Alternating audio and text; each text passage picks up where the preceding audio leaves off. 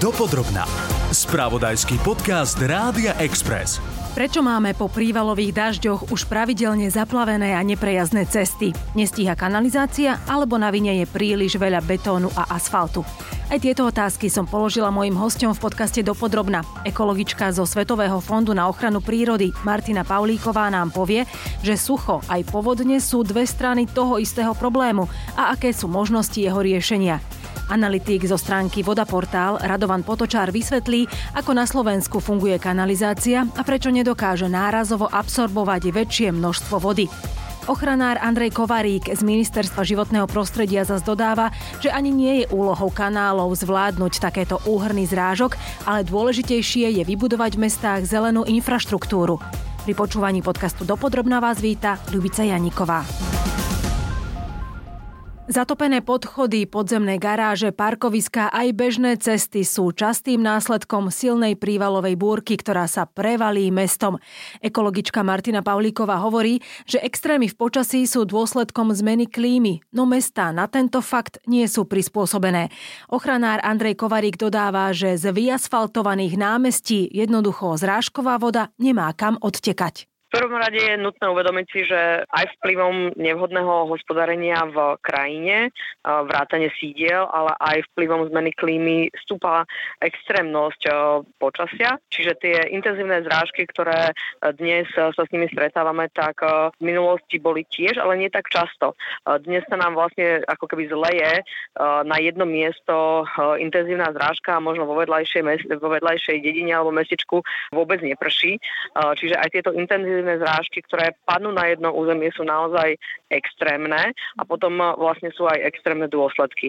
To, čo sa vlastne v mestách deje dlhodobo, 10 ročia, je, že vlastne stúpa výmera spevnených plôch, čiže striech, parkovisk, ulic, e, rôznych vlastne zadláždených priestorov. A voda z týchto priestorov je zvedená e, buď do vodného toku, ak je taká možnosť a priamo vlastne zvyšuje riziko povodní, alebo je zvedená do kanalizácie, ktorá je veľmi často jednotná, čiže sa zmiešava relatívne čistá dažďová voda s tou fláškovou, komunálnou a následne vlastne nám vyplaví čističky odpadových vod, kanalizáciu, e, prípadne odľahčovacími komorami ide do vodných tokov, kde ich znečisťuje. A toto všetko vlastne, keď sa skumuluje, tak tie naše mesta jednoducho nie sú prispôsobené takýmto podmienkam a dôsledkom sú priamo buď nejaké dopravné obmedzenia, znečistenie vôd alebo jednoducho e, škody na majetku a e, niekedy aj zdravie, mm-hmm. dokonca aj životoch ľudí. V podstate asi nemôžeme počítať s tým, že by sa tá kanalizácia dokázala nejako zlepšiť alebo vybudovať, že asi to ani nie je úplne úlohou tej kanalizácie, že a nie je to až také jednoduché, aby dokázala takéto prívalové dažde mm, absorbovať. Čiže malo určite, by sa, malo by sa zmeniť mm-hmm. skôr niečo iné, aby teda tá, tá voda dokázala niekam siaknúť? Je niekoľko prístupov. V prvom rade, keď budujeme nové štvrte a prípadne rekonštruujeme existujúce kanalizácie, tak je potrebné oddeliť dažďovú vodu od eh, spláškovej, mm-hmm. aby mhm. sa nám nemiešali. Pravdepodobne nenafúkneme tie mesta, aby sme mohli podzem dať väčšie a väčšie eh, tie rúry, lebo oni potom idú do nejakých čističiek odpadových vod, oni sú zase eh, projektované na určitú kapacitu, čiže riešením naozaj nie je zväčšovať rúry zemi, lebo ich ani nemáme kde dať.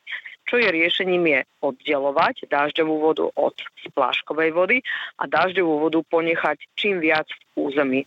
Čiže od zelených striech, cez zelené fasády, po vsakovacie bloky, podzemné nádrže, voda sa dá potom používať na splachovanie, polievanie, pranie, čokoľvek ďalšie. Technologická voda sa dá vlastne takýmto spôsobom využívať v podnikoch a firmách.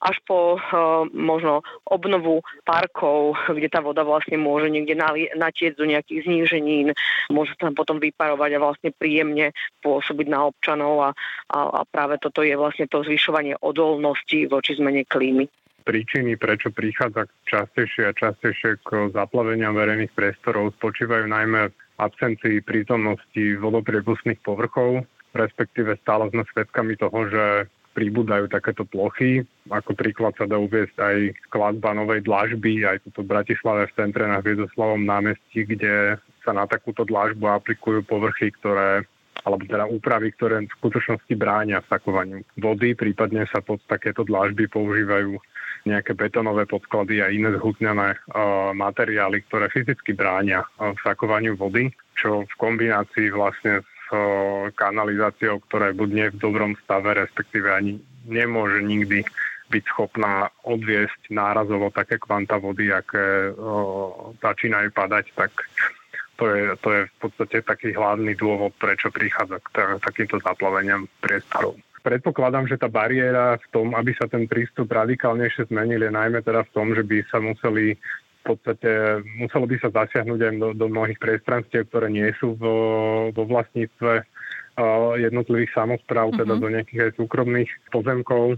Nepomohlo by to, keby sa niečo realizovalo aj v malom, povedzme, že pri budovaní nových parkovísk, že by sa teda robili aj tam také parkoviska, ktoré sú priepustné, alebo skrátka pri tých, tých námestiach, ktoré sa často veď rekonštruujú, obnovujú, že by teda sa tam vkladali nejakým spôsobom tie zelené plochy. Pomohlo by to tej krajine, že by tá pôda dokázala tú vodu absorbovať? Toto by určite pomohlo, je to určite súčasť e, skladačky čiastočne už vidíme tento prístup, že teda naozaj aj tie parkoviska sa takýmto spôsobom budovať začínajú, ale tuto naozaj musím zopakovať, že bez nejakých systémových zmien v územnom pláne celého mesta sa k tej požadovanej miere zmeny veľmi nemáme ako dostať. Ono to dnes naráža aj na to, častokrát na tie vlastnícke práva, to som trošku spomenul, uh-huh. ktoré sú dnes v podstate akoby najsvetejšie, najvyššie postavené a cez toto sa potrebujeme prebiť asi nejakou novou legislatívou, ktorá stanoví iné priority. Nebýva problémom možno aj to, keď sú tie mesta obkolesené nejakým pohorím, že sú tu Karpaty a tak ďalej, že niečo teda steká do tých e, väčších miest aj z, z nejakých svahov? To sa dá, na to sa pozrieť, dá pozrieť aj opačne. V podstate problém sú, problémom sú len také svahovité terény v okolí miest, ktoré sú v zásade obospodarované intenzívnou nejakou polnohospodárskou krajinou. Z takýchto ploch naozaj stekajú obrovské množstva vody, ktorá navyše zo sebou nesie ešte aj tú pôdu, ktorá sa potom dostáva do koridriek a tam spôsobuje ďalšie problémy. Ale pokiaľ sú to svahy, ktoré sú porastené napríklad lesným porastom, ktorý nie je intenzívne obhospodarovaný, tak práve naopak to sú, to sú uh, skôr plochy, ktoré bránia uh, v nejakej zvýšenej miere odtoku vody do tých mestských prostredí. Uh-huh. Čiže naozaj ide o to, akým spôsobom sú tieto plochy obhospodarované. Uh-huh. Čiže v podstate aj tie e, svahy dokážu čosi vsiaknúť, hej? Určite áno, ak sú porastené, hovorím lesom, ktorý není ako nejaká intenzívna plantáž na drevo, tak, uh, tak tam takýto problém nevzniká. Dopodrobná. Kanalizačná sieť je u nás väčšinou jednotná. To znamená, že do toho istého odtoku sa odvádza odpadová voda aj tá dažďová. Analytik Radovan Potočár z voda portálu vysvetľuje, že aj preto nedokážu kanály absorbovať silný úhrn zrážok v priebehu krátkej doby. Ďalším dôvodom je však aj ich znečistenie. Vo väčšine prípadov sú vybudované jednotné stokové siete. To znamená, že potrubia sú navrhnuté tak, aby odvádzali aj odpadovú vodu, teda splaškovú vodu z domácností, či už e, z toaliet, z práčok, z umývadiel, z vaní, všetky e, odpadové vody, ktoré vznikajú napríklad v domácnostiach a zároveň tieto potrubia musia odvádzať aj dažďovú vodu. Tie systémy sú navrhované tak, aby e, dokázali uniesť aj nejakú e, intenzívnejšiu záťaž intenzívnejších dažďov. Napríklad v prípade, ak ten e, dážď intenzívny trvá štvrť hodinu, ale určite nie tak, aby dokázali pokryť väčšie množstvo vody, obzvlášť ak je ten dážď návalový, intenzívny a trvá dlhšie. Problémy môžu byť väčšie, pokiaľ potrubia nie sú dobre čistené, pokiaľ sú zanesené. Takémuto zanášaniu dochádza, pokiaľ e, do kanalizácie smeruje to, čo tam nepatrí. V prípade domácnosti môže byť problémom, ak do kanalizácie posielame tuhý odpad, napríklad e, zvyšky potravín, potraviny, obzvlášť potraviny s obsahom olejov, tukov, masti, môžu kanalizáciu upchávať čo vo výsledku zhorší prietok a to sa naplno prejaví práve pri intenzívnom daždi, kedy veľký úhrn zrážok musí prejsť tým istým potrubím, ktorým prechádza aj odpadová voda. Dopodrobná. Je možno, že prepojeným problémom aj sucho? Či to nesúvisí jedno s druhým, že, že máme mhm. jedno, v jednom Určite, období áno. naozaj to sucho a potom aj tá pôda je teda veľmi presúšená a možno tiež nedokáže hneď také množstvo vody, vody absorbovať? Máme momentálne za sebou jeden exemplárny príklad, aj keď nie zo Slovenska, ale na severe Talianska počas minulého roka naozaj došlo k úplne bezprecedentnému vysušeniu dokonca väčších korít riek. Celá krajina v podstate naozaj strátila tú absorpčnú schopnosť vody tým, že teda tá, uh, ona sa vie tak vysušiť a tá pôda tak zhutniť, že vlastne následné zrážky, ktoré prídu, a teda prišli, dajme tomu tento rok, na, vedia vyvolať záplavy aj v, po menších zrážkach, ako keby tie ako keby tá pôda bola nejakým spôsobom predtým už zvlhčená. Uh-huh. Čiže toto prispieva k takému ešte drastickejšiemu priebehu tých povodní, ktoré môžu byť vyvolané aj nižšou zrážkou, ako predtým štandardne sme boli zvyknutí. Čiže toto je, toto je presne nebezpečná, nešťastná kombinácia, keď po nejakom predchádzajúcom veľmi suchom období prichádzajú intenzívnejšie zrážky. Že vlastne tá voda sa iba tak šmíka po, po Áno, v podstate steká po povrchu nejaká minimálna časť siakne, ale nestihne siaknúť to množstvo, ktoré by stihlo siaknúť bez toho predchádzajúceho extrémneho vysušenia toho pôvodného profilu.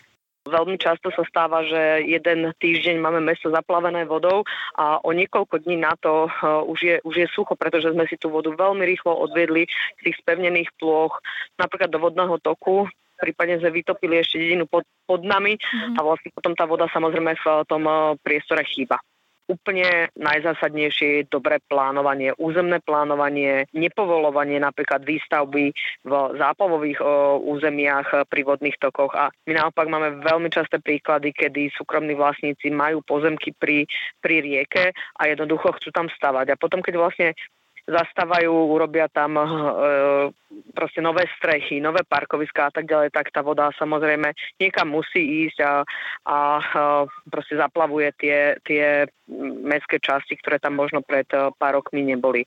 Čo sa týka nejakých riešení, tak je to naozaj dnes len uh, na úlohou tých samozpráv alebo skrátka na tých vyšších miestach nejakých politikov a tak ďalej, aby to riešili, alebo vedia niečo urobiť aj jednotlivci, treba z domácnosti alebo, alebo rodinné domy. Vieme na takejto úrovni jednotlivcov nejakým spôsobom k tomu pomôcť, aby, aby sa toto neopakovalo?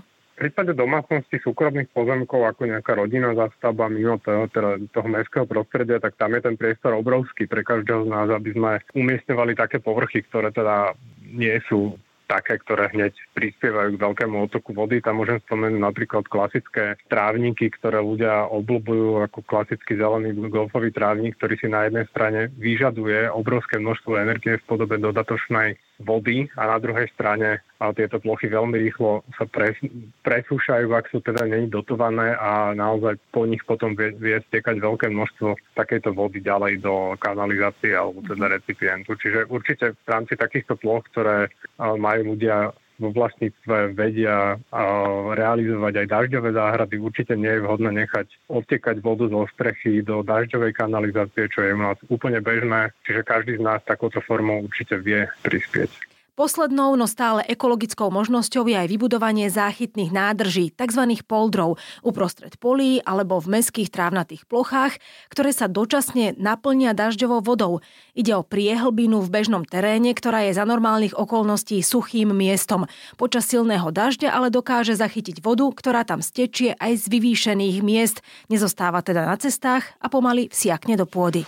Ďakujem, že ste nás počúvali. Touto časťou podcastu Dopodrobná vás sprevádzala Ľubica Janíková. Počúvali ste podcast Dopodrobna, ktorý pre vás pripravil spravodajský tým Rádia Express. Ďalšie epizódy nájdete na Podmaze a vo všetkých podcastových aplikáciách.